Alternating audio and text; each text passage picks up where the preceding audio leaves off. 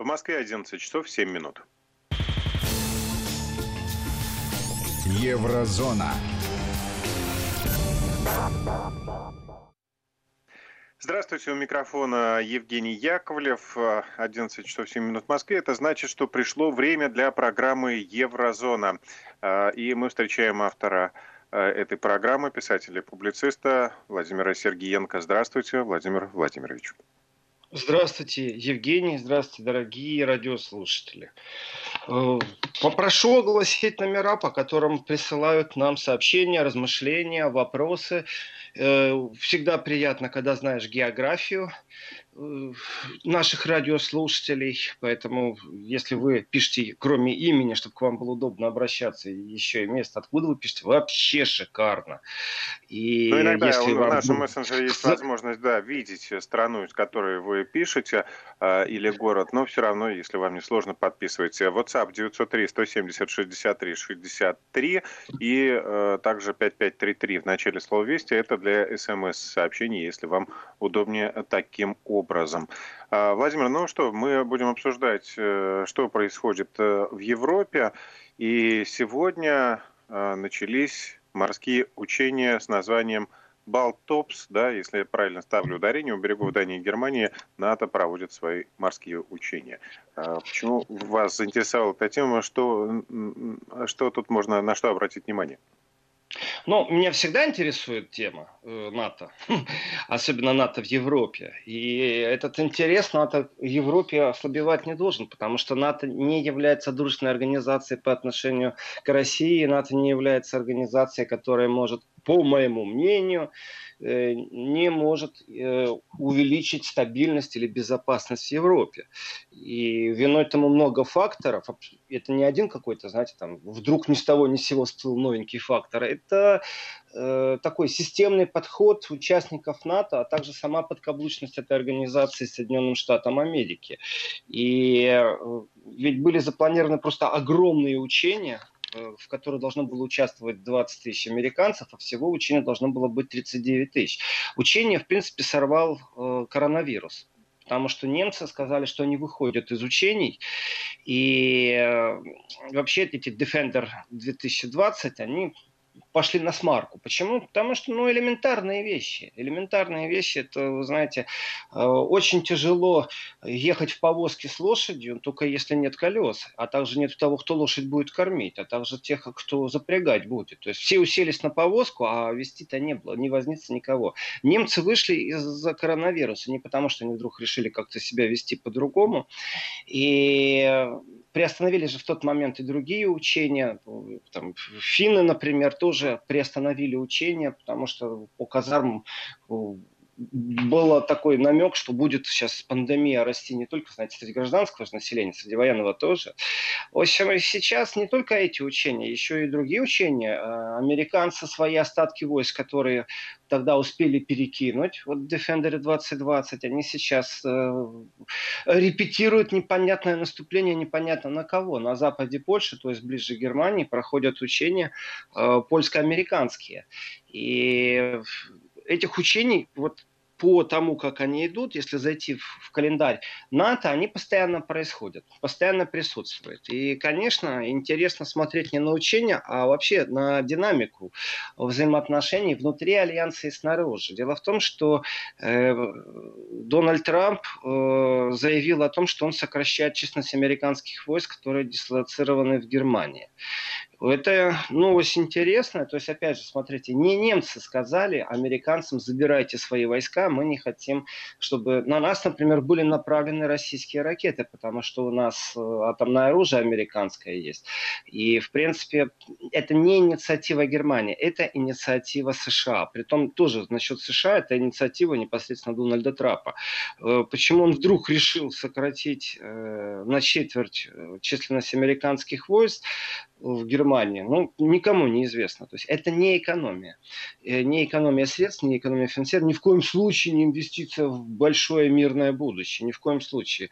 И Трамп решил, что он пока не объясняет, но смотрите, какая реакция в Польше сразу. Премьер-министр Польши Матеуш Моровецкий а, в эфире радиостанции РМФ-24 сказал, что у них неоднократно были переговоры по вопросу э, с американскими властями, что если американские войска покидают Германию, то пусть они тогда будут размещены в Польше. То есть для Европы вообще изменений никакого баланса нет. Я неоднократно говорил, что ось смещается на восток. Но почему-то все думают, что ось смещается на восток туда, в сторону Китая. Может быть, если так, знаете, такой длинный-длинный рычаг нарисовать, но пока что на восток смещается ось в Европе. И ну, Польша становится игроком. И в данном случае э, то, что Моровецкий озвучивает, говорит о том, что где-то как-то постоянно идут переговоры. То есть, если это неоднократные, они не так сильно афишируют, темы вроде нету, но поляки лоббируют, чтобы в Польшу были американские войска. Поляки покупают американские самолеты, э, тратят деньги в вооружение, при том широкого плеча, миллиарды. Это не, ну, не просто так все. И э, смещение вот на восток контингента американских войск, знаете, деоккупация США, такие слова звучат, но еще раз, если бы это были инициативы самих немцев. И э, кроме того, что это вот безвольность какая-то немецкая, но они, мне кажется, они просто привыкли уже, там не обращают внимания время от времени, э, вспоминают, но не особо сильно. Но к сентябрю Федеративная Республика Германия расстанется с 9500 американскими солдатами и офицерами. Э, значит, есть договоренности, по которым максимальное количество американцев, ну, военнослужащих, конечно, я сейчас имею в виду, э, на территории Федеративной Республики ограничено 25 тысячами.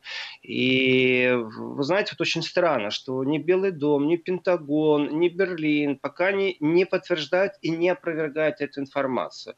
То есть вот сейчас в Германии э, находится 34 500 американских военных. Но там есть хитрости.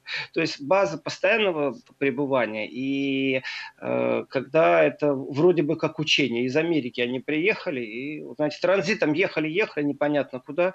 И получилось так, что их больше.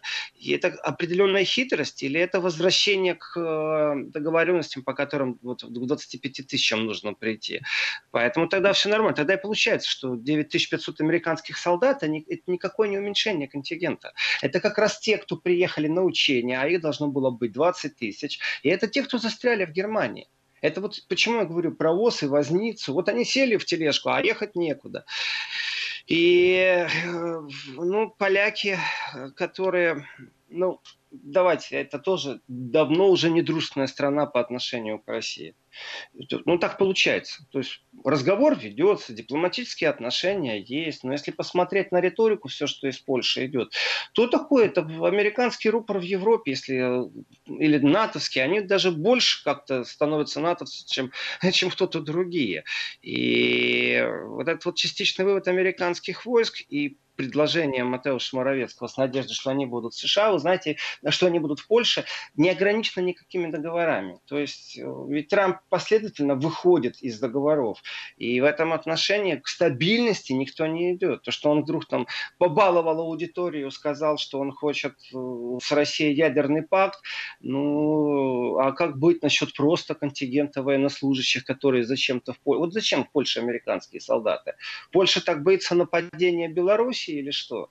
То есть эти разговоры, знаете, вот каждый раз, когда возникает что-то по поводу э, претензий к России, то вот можно уже сесть и написать речь для Стольтенберга это генеральный секретарь НАТО, и вы помните, я очень иронизирую по этому поводу и говорю, что знаю трех супергероев сказочных. Это Бэтмен, Человек-паук и генеральный секретарь НАТО Йен Стольтенберг, потому что он видит опасность в России, и он прям человечество спасает от этого. И в этой риторике, знаете, там они повторяют же одну и ту же мантру. Ну, одну и ту же мантру, плюс-минус. И э, в копилку нужно все время, чтобы что-то добавлялось, какое-то новое информационное событие должно произойти. И и э, чтобы на заседании Альянса, пусть это будет сегодня онлайн, э, они будут говорить о том, что вот они чувствуют опасность, поэтому надо, надо, надо деньги тратить на оборону.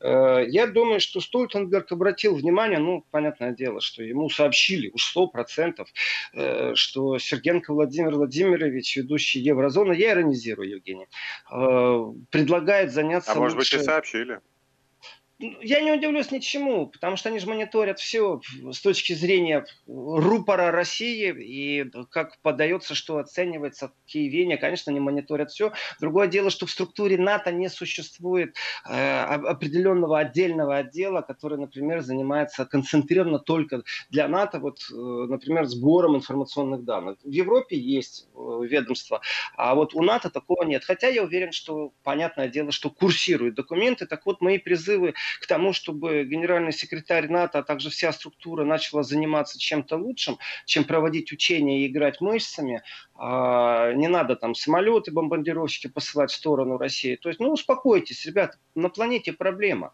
И мне кажется, что они услышали, потому что есть заявление э, генсека НАТО Йенса Столтенберга о том, что идет подготовка э, для быстрой транспортировки медицинских материалов э, из складов с медицинским оборудованием. Ну, наконец-то. Ну, слава богу, достучались мы до этих вояк Запада западных, э, пришло осознание, что самолеты транспортные можно использовать совсем по-другому. И можно слить соляру э, с танков, и не надо эти танки, особенно немецкие леопарды, э, передислоцировать и бросать под российскую границу, так, чтобы офицеры, э, опять вот могла бы быть сейчас оговорка, знаете, по Фрейду, Вермахта или Бундесфера, вот по Фрейду мог сказать Вермахта, чтобы немецкие офицеры, танкисты в бинокль не рассматривали российскую территорию. Вот мне это неприятно, мне мне не хочется. И время такое. Экономику спасать надо, а не тратить деньги на дополнительные расходы, на учения, которые вот сейчас почему-то идут. Вот я не знаю почему. Они сделали э, тесты всем участникам в Польше, которые вот польско-американские учения. И вы говорите про балтийские. Вот эти, это все осколки, то, что было запланировано на 2020 год. Я не знаю, что это такое, но это как Олимпиада какая-то. Все виды спорта, которые существуют, то есть э, учения за учениями натовцы планировали очень много учений, при том, что это восток Европы. Зачем в таком количестве ну, показывать и демонстрировать, что они что-то могут? Ну, это, я считаю, политика запугивания, это абсолютно не дипломатия. Так вот, э, Столтенберг сказал, что они готовят э, для быстрой транспортировки структуры и силы НАТО. И э, руководство НАТО, это практически дословно сейчас готовится к, возможно, второй э, волне коронавируса. Это заявление Столтенберга. Очень интересная вещь. То есть вторая, война, э, вторая волна э, коронавируса SARS-CoV-2... по Фрейду. Да, вторая, вторая волна, а я сказал война, да? Угу. Вторая волна, вторая волна, которую ожидает НАТО, вот, вот вдумайтесь, что происходит. НАТО, генеральный секретарь говорит, что мы ожидаем вторую волну коронавируса, э, вот этого SARS-CoV-2. Странно, опасно или что? Может, мы что-то не знаем действительно. Но, тем не менее, ожидает, ожидает. А вот что они будут делать, это нужно же согласовать все, это нужно же планировать. И э, разговор идет конечно, о том, чтобы члены НАТО, а также страны-партнеры, которые связаны с Альянсом, чтобы согласовать и спланировать так, чтобы иметь возможность еще лучше и быстрее помочь. Ну, что значит еще лучше и быстрее помочь? Э, маловато они это делают и мало помогают, и еще очень медленно все это они делают. Потому что, опять же, эта цитата, подготовить достаточно, достаточные ресурсы для транспортировки медицинских материалов, создать склады для быстрого доступа к медицинскому оборудованию э, вот, в принципе, российских военных профессионалов, э, которые помогали итальянскому народу, Италии, их бы там не было, если бы НАТО нормально реагировало и вовремя. То есть представляете, насколько эта структура тормознутая. Я думаю, просто Стольтенберг э, вместе с Бэтменом и с Человеком-пауком бегал все время туда, в Вашингтонский обком, и ждал, что же ему там скажут. То есть я не думаю, что это самостоятельная единица, или он может э, позволить себе со своей инициативой что-то сделать. А если уж, то есть я не знаю, я предполагаю. Просто мне этот человек не очень симпатичен, э, как и любой другой на позиции генерального секретаря НАТО э, с их риторикой. И могли отреагировать по-другому, могли раньше отреагировать. Э, с начала пандемии, вот как пошло по планете, где-то до середины мая НАТО совершил больше, как они пишут, больше 100 операций по поддержке стран-членов Альянса. Да, вот интересно все это. Такое ощущение, что действительно они слушают Вести ФМ, и им стыдно стало. Вот просто по-человечески стыдно. Хотя, конечно, я опять же иронизирую по этому поводу. Никому не стыдно, особенно НАТО. Но, тем не менее, ведь Э, разворачивание полевых э, госпиталей, э, транспортировка медперсонала Потом, давайте так, вывоз больных, когда где-то есть э, свободные места. Ведь та трагедия, которая в Италии и в Испании была, самолеты НАТО могли транспортировать не 20 тысяч американцев и там по Европе этим заниматься, а могли больных перевозить в те страны, в которых э, есть свободные койко-места в больницах. Но ведь этого же не было. А если было, э, то, то в недостаточной мере. Я понимаю, что структура военная и не запланирована, чтобы она превращалась в структуру МЧС, но это все было вчера. Человечество живет абсолютно в новом мире. И в этом новом мире, э, ну, может, мне так хочется, знаете, идеализирую по поводу гуманизма и того, чтобы этот гуманизм присутствовал. Э, но видите, зашевелились, зашевелились. И в середине июня будет представлен на виртуальном совещании министров обороны Альянса, то есть все министры обороны, члены стран-членов участниц НАТО будет представлен в середине июня э, всеобъемлющий план на виртуальном э, совещании. Ну хорошо, Молодцы. Наконец-то. Проснулись. В некоторых странах уже закончилась пандемия. Уже, уже, уже действительно, может, к второй волне нужно готовиться. И слава богу, что какие-то изменения в этом направлении есть. Слава богу. По поводу покидания территории Германии американских солдат, тоже такой странный момент. Это, к сожалению, нет у нас кадров из космоса, где же заблудились эти американцы. Э, но так получается, понимаете, что Берлин молчит. Вот они просто молчат. Они не подтверждают, но они не опровергают. Получается, произошло нарушение определенных договоренностей. Э, потому что вот эти вот застрявшие американцы, ну, янки, go home. Что вы в Европе забыли? Идите домой очень многие вам не рады. И так, знаете, так в тихорца все это делается. Только партия левых призывала к актам гражданского неповиновения. Э, скажем так, члены партии левых, то есть не было такого партийного сильного э, оппозиционного давления через парламент, выступления. Ну, призывы были, э, чтобы мешать э, вот этим учениям, э, в принципе.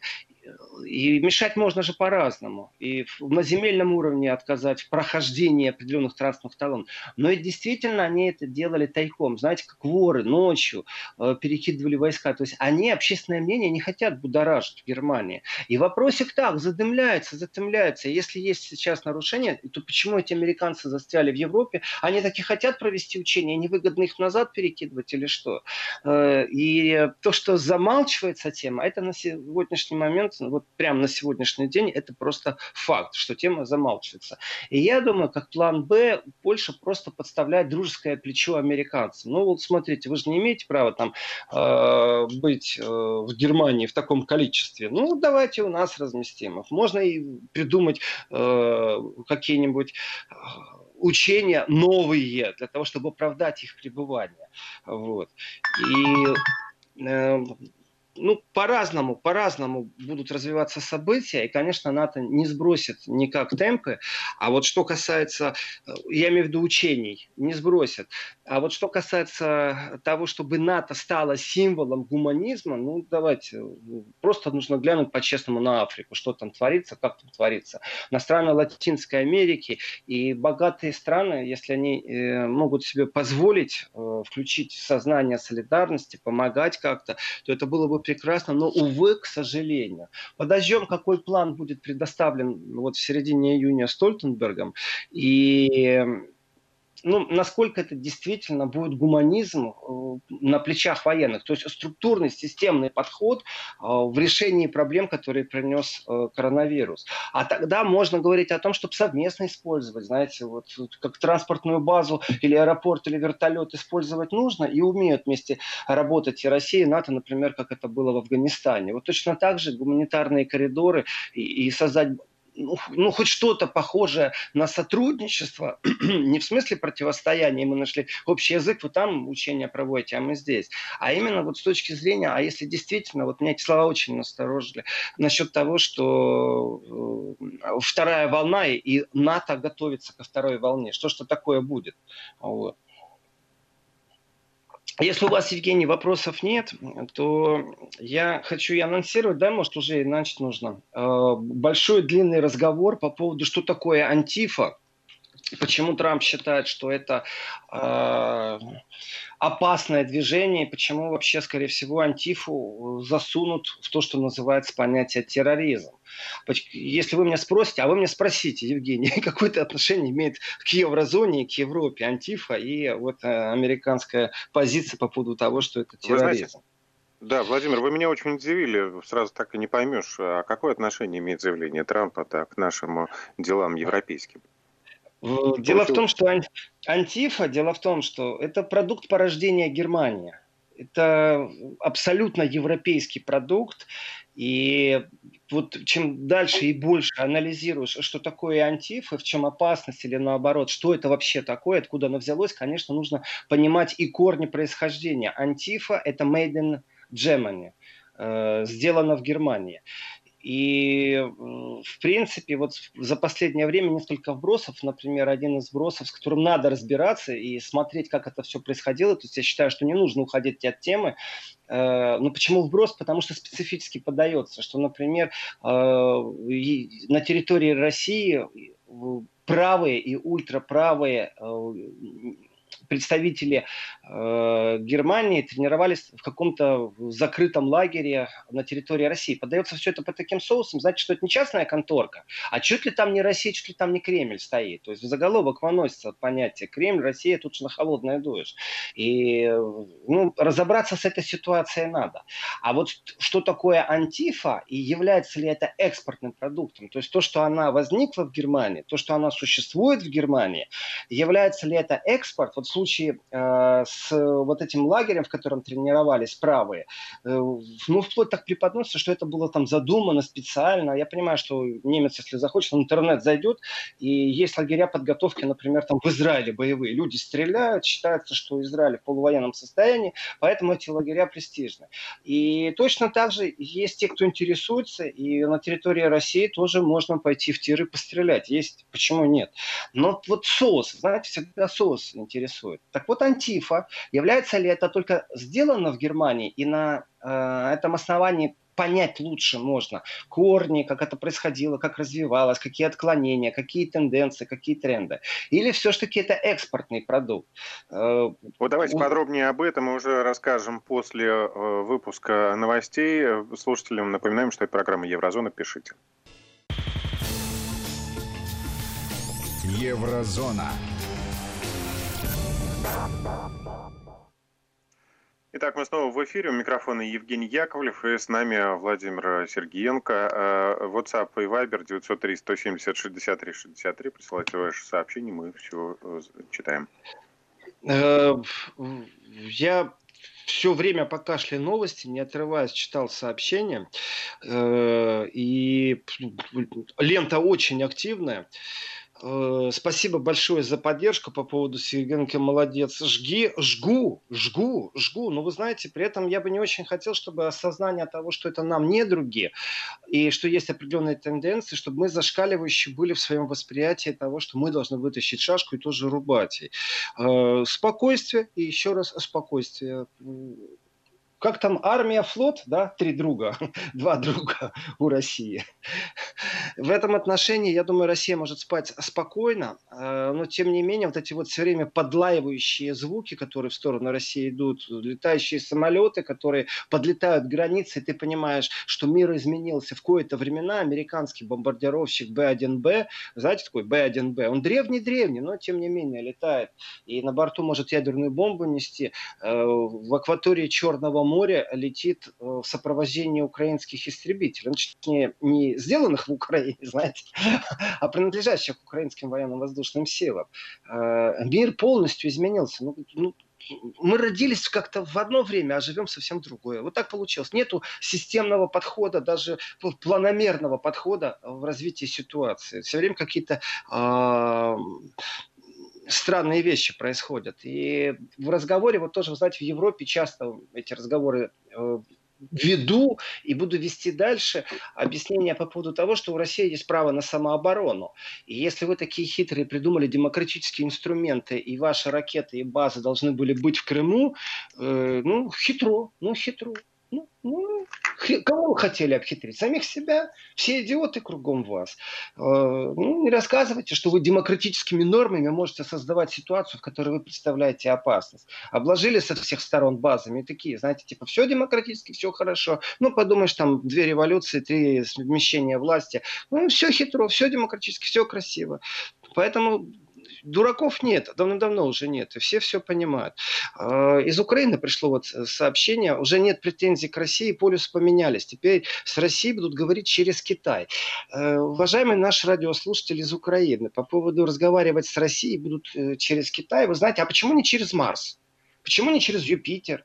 Почему не через Альфа Центавру, например, или через пингвинов? Ну, абсурдность разговора по поводу того, что через Китай или как. Э, давайте, есть еще институты на этой планете. Например, э, Совет Безопасности ООН, в котором э, Россия, я скажу так, пока еще и член, и имеет право вето. Почему говорю пока? Э, да, ну, невозможно уже прогнозировать ничего. От Трампа можно ожидать, что он утром встанет, напишет смс после какой-то там резолюции, которая для него будет вроде бы как антиамериканский, и скажет, мы содержим ООН, нам это больше не нужно, все, мы покидаем ООН э, и будет грустно и печально на самом-то деле. И на планете на равных разговаривают те, у кого оружие посильней. А все остальное, вышло ли или не вышла Россия на международную арену после тяжелейших 90-х, нулевых, конечно, вышло. Конечно, вышло. И по поводу того, будут ли с Россией э, разговаривать через Китай, я вам еще так скажу. Посмотрите, пожалуйста, как разговаривают с Америкой, например, в Сирии. Вообще Америка ну, не нужна. Там нету Европы, Евросоюза, там никого нет. Там вот э, совместный патруль Россия, Турция. Э, и это те, кто взяли на себя ответственность для того, чтобы там хоть какой-то мир был. Но если посмотреть еще чуть поглубже, то вопрос простой. А как там получилось, что там нет мира? Что ж там за ситуация такая была? Очень просто. Американцы, как всегда, решили поменять режим, решили революцию сделать какую-то цветную. У них все в порядке, надо было поджечь Ближний Восток. Они это сделали. Они это сделали. И и, и все, опять же, под каким-то э, соусом демократических э, институтов. Э, структура мира должна меняться так, как это нарисовали где? В Атлантик Канцел или где?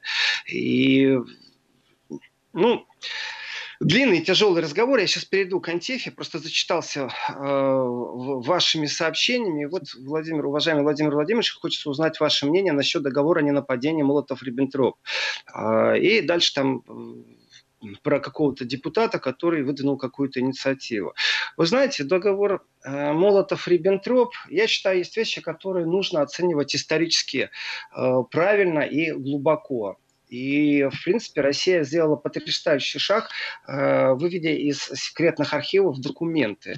Это очень важно, потому что ну, историю будут переписывать дальше. Никто не остановится и никто не услышит сейчас э, того, что нам нужна там историческая правда или еще как-то. О, нет. Я считаю, что, опять же, отматываем, смотрим, на корень, на происхождение проблемы и понимаем, почему это происходит. Я так скажу, слишком много бенефициаров, э, то есть тех, кто получит выгоду из переписи и истории. И эм, э, разговоры, исторические разговоры намного важнее, чем спекулятивный сегодняшний разговор о том, э, вот Молотов и Риббентроп, э, было ли это системой защиты, было ли это не было это вынуждено в этот период времени. Надо изучать архивно-исторически. И есть же четко, кто еще и какие пакты заключал с Германией. И к чему это приводило? Это оттяжка времени, выигрыш времени, в котором военные события начинались позже. Какая обстановка была? И вот эти вот польские крики, завывания по поводу того, что нас оккупировали, э, да, тоже неоднократно говорю. Вот если я говорю по поводу Крыма, что э, дураков нет, и мирным путем вроде бы как, вы свергаете власть, ходят, заявляют некоторые э, полунационалисты, а может быть и настоящие националисты о том, что завтра здесь будут американские войска, у вас все в порядке, вы уже прочитали, у вас сценарий был прописанный. Э, вот по этому же сценарию, когда идет разговор о послевоенной Европе, э, Советский Союз, как понесший безумные человеческие потери, просто безумные человеческие потери, э, создал определенную буферную зону безопасности. И эта зона разделяла Германию по безопасности. И посмотрите, когда Горбачев, вот я считаю, что Горбачев предал интересы страны, в которой он был первым и последним президентом, но предал он. Вот когда Горбачев все это предательски закончил, чем это закончилось? Объединением Германии, где немецкие леопарды? Под российской границей. То есть был буфер безопасности, и поляки, ой, мы там там сейчас претензии выставим, нас там 30 лет оккупировали. Э, идите к черту с этой риторикой. Имеет право на самооборону страна? Имеет. И это не обсуждается. А вот они с такими хитрыми институтами, ну да, мы вначале пираты, даем пиратам э, разрешение всех грабить, потом их принимаем в армию, а потом колонии по всей планете держим, а потом говорим, что мы демократы, когда мы уже стали все богатые. Вот. И еще раз пишут, что молодец Сергенко, жги америкосов. Да не надо надо их жечь. Э, нужно понимать, что экономический интерес, а также модель поведения, та модель поведения, которая есть в США, она получается саморазрушительно, глядя на то, что там происходит. Сейчас подойдем к Антифе уверенно и медленно. И по поводу некоторых вещей, которые вот это тоже читаю, э, сможет ли США без радикальных мер э, вот как-то в данном случае без радикальных мер э, ну, хоть что-то сделать на Северной Африке. Вы знаете, по поводу США, без радикальных мер, да так, время от времени и так все полыхает. Но время от времени полыхает. Уже вот календарь переворачивать надо не по месяцам, а по годам. И ты смотришь, что с этой Африкой. Если бы э, в Африке было бы уникальное месторождение нефти, я думаю, там бы американцы давно восстановили бы и демократию, и власть. Это они умеют, это не делают. Только это слова. А по факту никого эта Африка не интересует, если там нету каких-то э, ископаемых. Вот. Значит, э, по поводу моей книги вопрос. Э, пишет нам наш радиослушатель, который э, говорит, что он э, инвалид по зрению, ему читать будут книгу. Книга на немецком языке выходит в Германии, э, да, она уже в печати и, и рассказывает о том, как происходило и что происходило э, в трагических событиях, связанных с Украиной, о перевороте, но с точки зрения, моя книга все-таки это обвинение э, европейским политикам, которые действовали в тот момент не просто там деконструктивно, а я выстраиваю доказательную базу. И, в принципе, э, чтобы судебно, например, меня потом не обвинили ни в чем, то в рамках процедуры и подстраховки э, у меня есть копия письма, я обращался и к Вальтеру Штайнмайеру, Франку Вальтеру Штайнмайеру, действующему президенту Германии, тогда это был министр иностранных дел, и к Меркель. И по процедуре я им предоставил возможность как-то мне ответить на мои вопросы, подтвердить или опровергнуть. Я получил от них очень вежливые письма, и в том числе э, звучит так. Дорогой Владимир, пишет, я пишу по поручению Франка Вальтера Штайнмайера, э, поймите правильно, но я ничего не буду говорить вам о том, что было в 2014 году на Украине. И с этого момента меня невозможно судебно преследовать за то, что я выдаю свою версию, и, в принципе, я э, выставляю определенные претензии, э, в том числе и немецкому руководству. Книга на немецком языке в Германии. А Теперь на русском я... языке не планируете выпускать? Нет, пока не планировал. И я могу объяснить, почему. Есть ну, э, прагматичное объяснение, почему.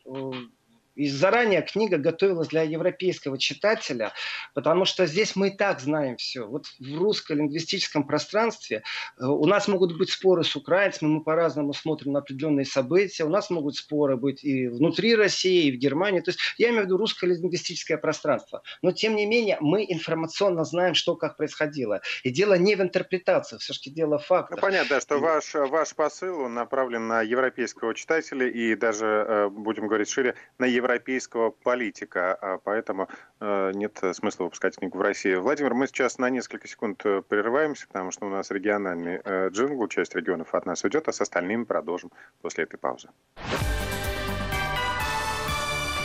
Вести ФМ.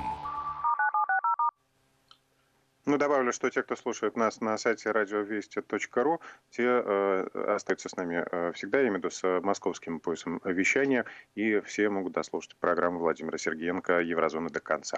Владимир, продолжаем.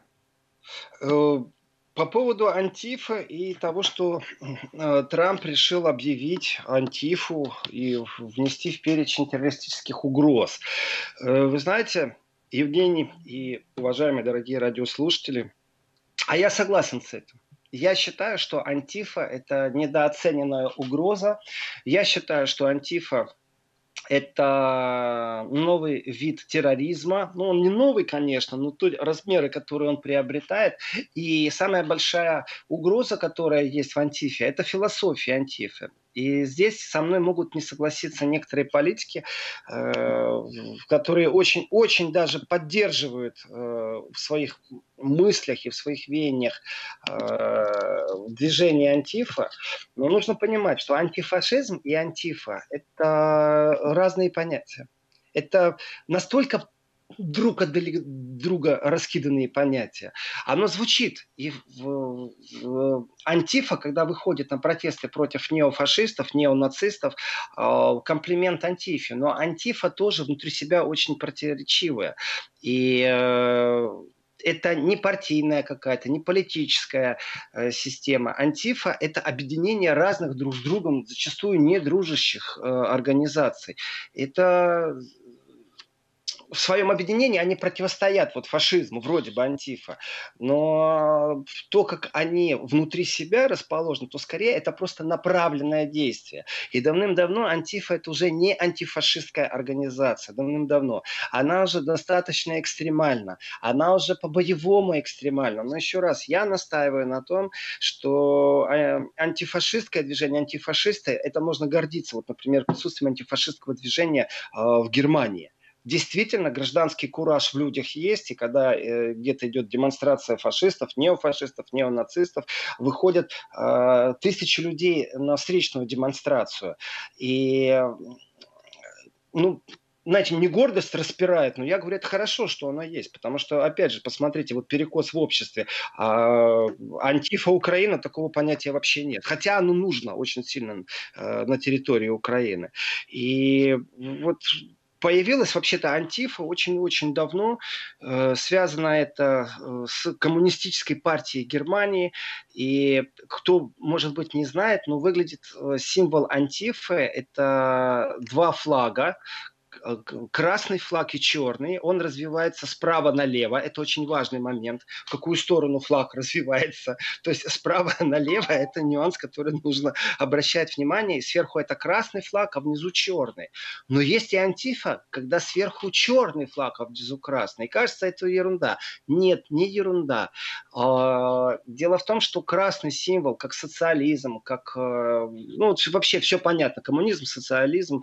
И ведь э, против фашизма были коммунисты на самом-то деле. Это непримиримые стороны. И коммунистов хватило смелости выступать против фашизма. Э, так вот, коммунизм, социализм – это красный цвет. А что же за черный цвет? А черный цвет – это анархисты. И анархисты по своей сути, вот кажется, давно забытое слово. У нас там осталась анархия, мать порядка. Ну и так, знаете, как-то движения нету. А тут вдруг получается, что анархисты, разбитые по группам, по группам, по убеждениям, они присутствуют даже очень-очень активно э, в жизни, в политической жизни, в социальной жизни, в любом случае в Европе. И изначальный вариант, он появился вообще это в 30-е годы. Коммунистическая партия Германии э, придумала, и, в принципе, тогда это был элемент движения, который был направлен против То есть корни растут оттуда. Анархисты появляются уже потом. Анархисты, э, они имеют, знаете, такую тягу к социализму, и социалистическую идеологию анархистам не чужда. И вопрос в том, может ли быть компромисс между анархистами, которые имеют тягу только к социалистическому мышлению, при том социалистическое мышление тоже, знаете, такое слово плохое, у всех, ай, социализм, Советский Союз. То есть сегодня как-то стали подменять эфемизмом по поводу того, что социализм – это социальная справедливость. Но на самом деле первично это социализм, ничего в этом стыдного нет. И компромисс, вот эти два флага, доминирующий сверху красный флаг и внизу черный, так оно и есть в этой антифе, в этом движении. То есть первично все-таки социалистическое мировоззрение, оно э, более сильнее, чем анархическое. И как только виден черный флаг, а внизу красный, значит они более агрессивны. Почему это важен момент? Потому что по символике уже можно понять направленность группы. И вот то, что помните, может быть, G20 в Гамбурге, когда Гамбург полыхал просто, это антифа. И то, что говорят серый черный блок, вот это и есть черный флаг э, на антифашистском движении. Это и есть черный блок, это и есть серый блок. Это те, кто представляет самую большую опасность. Это вот эти хаоты. Еще их часто называют автономами. Почему автономы? Потому что они не подчиняются никакой политической структуре. Ну, там 5-10 человек объединились, они уже автономная группа. Автономные социалисты 1 мая. А, там придумайте, я не знаю, там 4 вторника или э, 2 полнолуния в году. Седьмого дня. Да, да, э, седьмого дня. И все эти автономные движения, их часто говорят, что это автономы. И вот одна автономная группа, вторая автономная группа. И так получилось, что автономы автономы, потому что между ними нет связи. Вроде бы нет связи. Почему я говорю, что от них исходит опасность? То есть, когда граждане выходят на митинг, который направлен против фашизма, потому что идет демонстрация фашистов, всех этих людей тоже начинают говорить, что это антифа. Но это не очень правильно. Это антифашистское направление, и оно четкое. А вот антифа, вот эта вот сокращенная версия, это все-таки все-таки уже набор разных людей, разных слоев, разной партийной принадлежности, беспартийной принадлежности, вегетарианцев и зеленых, понимаете, по идеологии. Просто в этот короткий период момента э, их объединяет вот это антифашистское движение. И поэтому сразу все, ах, антифа, антифа, антифа. И когда антифа собирает э, против э, фашизма демонстрации, огромное количество людей объединяется. И это не однородная масса, это абсолютная солянка. Но как только у них есть какое-то конкретное желание, то антиглобалисты, они тоже присутствуют на этих митингах, антифа, но они стоят рядом с представителями зеленых, которые тоже против фашизма, да и социал-демократы против фашизма, да и любой нормальный человек против фашизма. Но как только э, демонстрация закончилась, каждый пошел своим путем, выясняется, что антиглобалисты, например, готовы крушить магазины. И то, что мы видели в Гамбурге, когда все горело, они же были очень четко между собой сориентированы.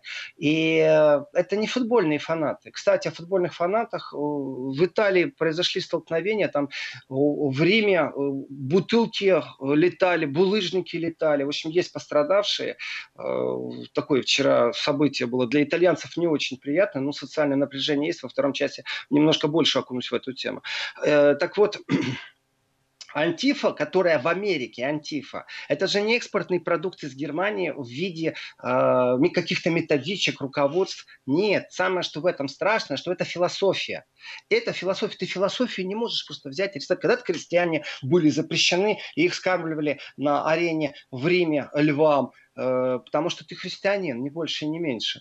А вот антифа – это тоже философия. Запретить ее, ну, не знаю, вот Трамп, если попробует сделать это действительно, внести в регистр террористических организаций, террористических движений, ну, посмотрим, как они с этим будут бороться. Я скептически отношусь, потому что иногда это невозможно.